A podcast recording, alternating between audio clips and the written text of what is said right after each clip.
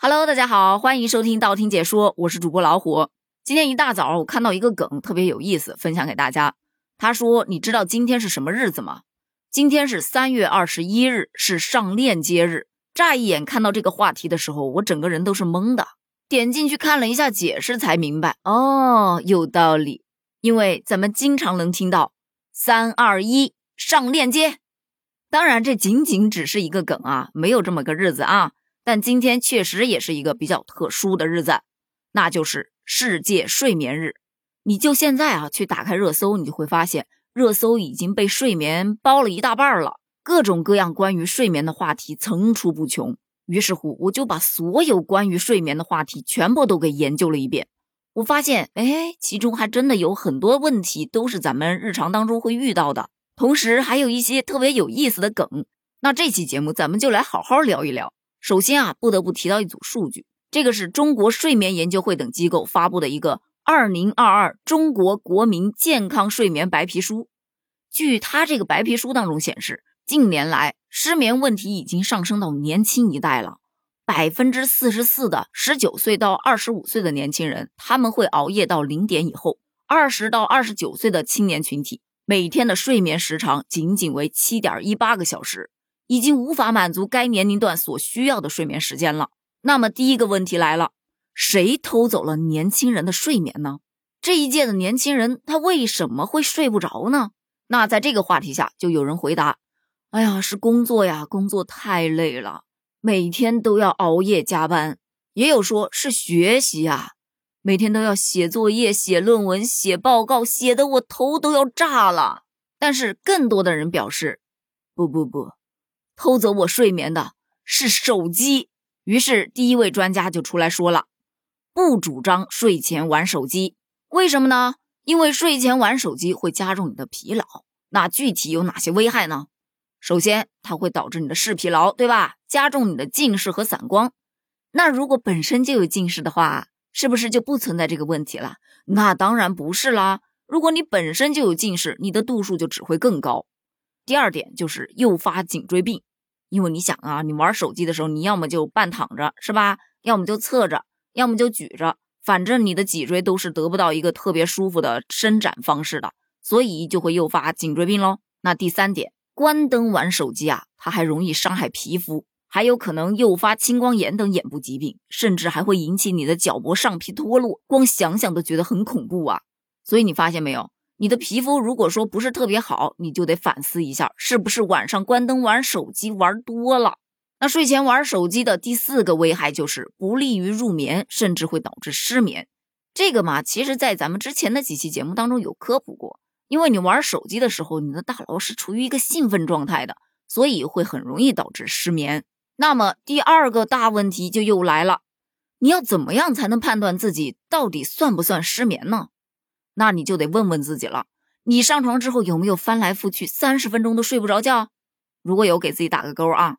夜里起来好几次，醒了之后就很难再入睡，而且早上醒得很早，比正常起床时间最起码早三十分钟以上，总睡眠时长还少于 六点五个小时，睡眠质量下降，醒了之后依然很困，白天的精神状态不好，疲倦疲劳，工作和学习的时候注意力也很难集中，记忆力也跟着下降，情绪又低落，又烦躁，又不安，又很容易发怒，而且极度的影响到了自己的社交、家务，甚至学习等方面。如果说以上这些情况你基本上都有，那不好意思，你真的失眠了。我想要改善睡眠质量，我看了一下啊，总结出来的大概几点都是规律作息、坚持运动、规律三餐，半夜就不要爬起来吃夜宵了啊，然后改善一下睡眠环境，睡觉之前可以选择去看看书，听听舒缓的音乐，就不要刷短视频了，越刷越激动。然后在最后一定要关上灯，嗯，保持一个安静的状态，很容易睡着的。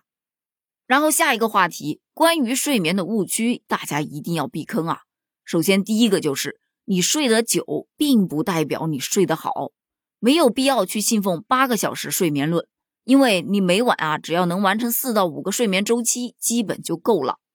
当然建议呢，最好每天能够睡足八个小时，那要实在睡不足，也最少要保证 六点五个小时的睡眠时间，不宜过长，当然也不宜过短。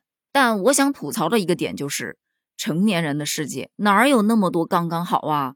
老板随时一个信息来，你可能就要去加班了。这个睡眠的时间呐，真的不可控。第二个误区就是午睡的时间是越长就越精神，但其实并不是这样的。理想的午睡时间只有十五到三十分钟，如果说你超过了三十分钟，你很容易会头昏脑胀，甚至全身乏力。其实我真的有这种感觉，我有的时候中午特别犯困呢，我就在桌子上趴一会儿，也就十来分钟吧。醒来之后，哎，精神反而会特别好。但我脱好了衣服，躺到被子里去睡下了，一睡三十分钟以上之后，真的就起不来了，真的就是越睡越想睡啊。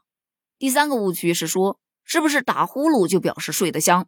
但其实也不是这样的，打呼噜是一种病啊。你严重打呼噜的时候，会使你的睡眠出现呼吸反复暂停的这种状态，容易引发各种疾病，甚至猝死。所以如果打呼噜特别严重，要及时治疗。还有一个误区啊，就是说，你不知道大家有没有听过褪黑素？就说褪黑素软糖现在在网上卖的还是挺火的，因为它主打的就是能帮助睡眠，而很多人都失眠嘛，刚才咱们前面也说到过了，所以很多人会去买来吃。但专家今天就专门拿出来说了，褪黑素呢是人体分泌的一种激素，黑暗的时候它的分泌就更加的旺盛，就会告诉你该睡觉了。但是很多人吃的这种褪黑素软糖啊，这类产品当中的褪黑素与人体分泌出来的它是有一定区别的，可能短期服用的时候确实是能帮助你睡眠，但一旦你长期服用，反而可能会加重你的失眠状态。所以当糖吃吃着玩还是没问题的，但是就不建议长期服用了。最后一个误区呢是跟循环有关。提到循环这两个字儿，你有没有觉得心里一颤呢？其实是这么一回事儿，就因为有很多人啊早上上班怕起不来，所以就连续设好几个闹钟，可能间隔十分钟或者五分钟的样子。但专家就说了，这样其实是最不好的，因为你在反复的惊醒又睡下，惊醒又睡下的这个过程，就是一个睡眠觉醒的循环过程，长此以往会导致你慢性疲劳。所以专家就建议啊，最好是闹钟响一次就立马爬起来。但道理我懂啊，那也得身体它爬得起来才行啊。所以说呀，难呐。关于睡眠咱们已经聊了这么多了，但你发现没有，还有一个点儿咱们还没有聊到，那就是睡姿。其实睡觉的姿势啊也是很有讲究的。你比方说仰卧，仰卧可以减轻内部包括胸部的压迫啊，缓解腰背痛。但是它极易引起打鼾，甚至会导致睡眠呼吸暂停。左侧卧倒是可以减少打鼾，让你的呼吸更舒畅，同时它还可以缓解胃部的不适啊。当你胃不舒服的时候，可以尝试一下左侧卧。这个睡姿啊，特别适合怀孕中后期的孕妈妈。但是它有一个让我接受不了的缺点，就是它会牵拉面部的皮肤，容易产生皱纹。而右侧卧呢，它有益心脏，可以降低血压，保护你的大脑。但是它的缺点就是会造成脸部挤压，对生长发育期的孩子造成一些脸部左右不对称的状态。而蜷缩式呢，是我特别喜欢的一个睡觉方式，它可以缓解身体的压力啊，让人觉得有安全感。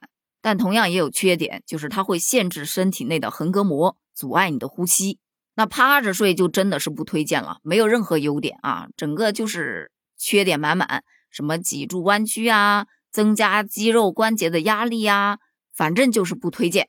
最后一个姿势就是自由式睡姿，这个其实在孩子的身上会看到更多，因为很多小朋友他们去睡觉都是这种四仰八叉的，对吧？自由式睡姿优点就是全身舒展，非常的放松，但缺点就是像肘关节啊、大腿肌肉处啊容易疲倦，会影响个别的血液循环。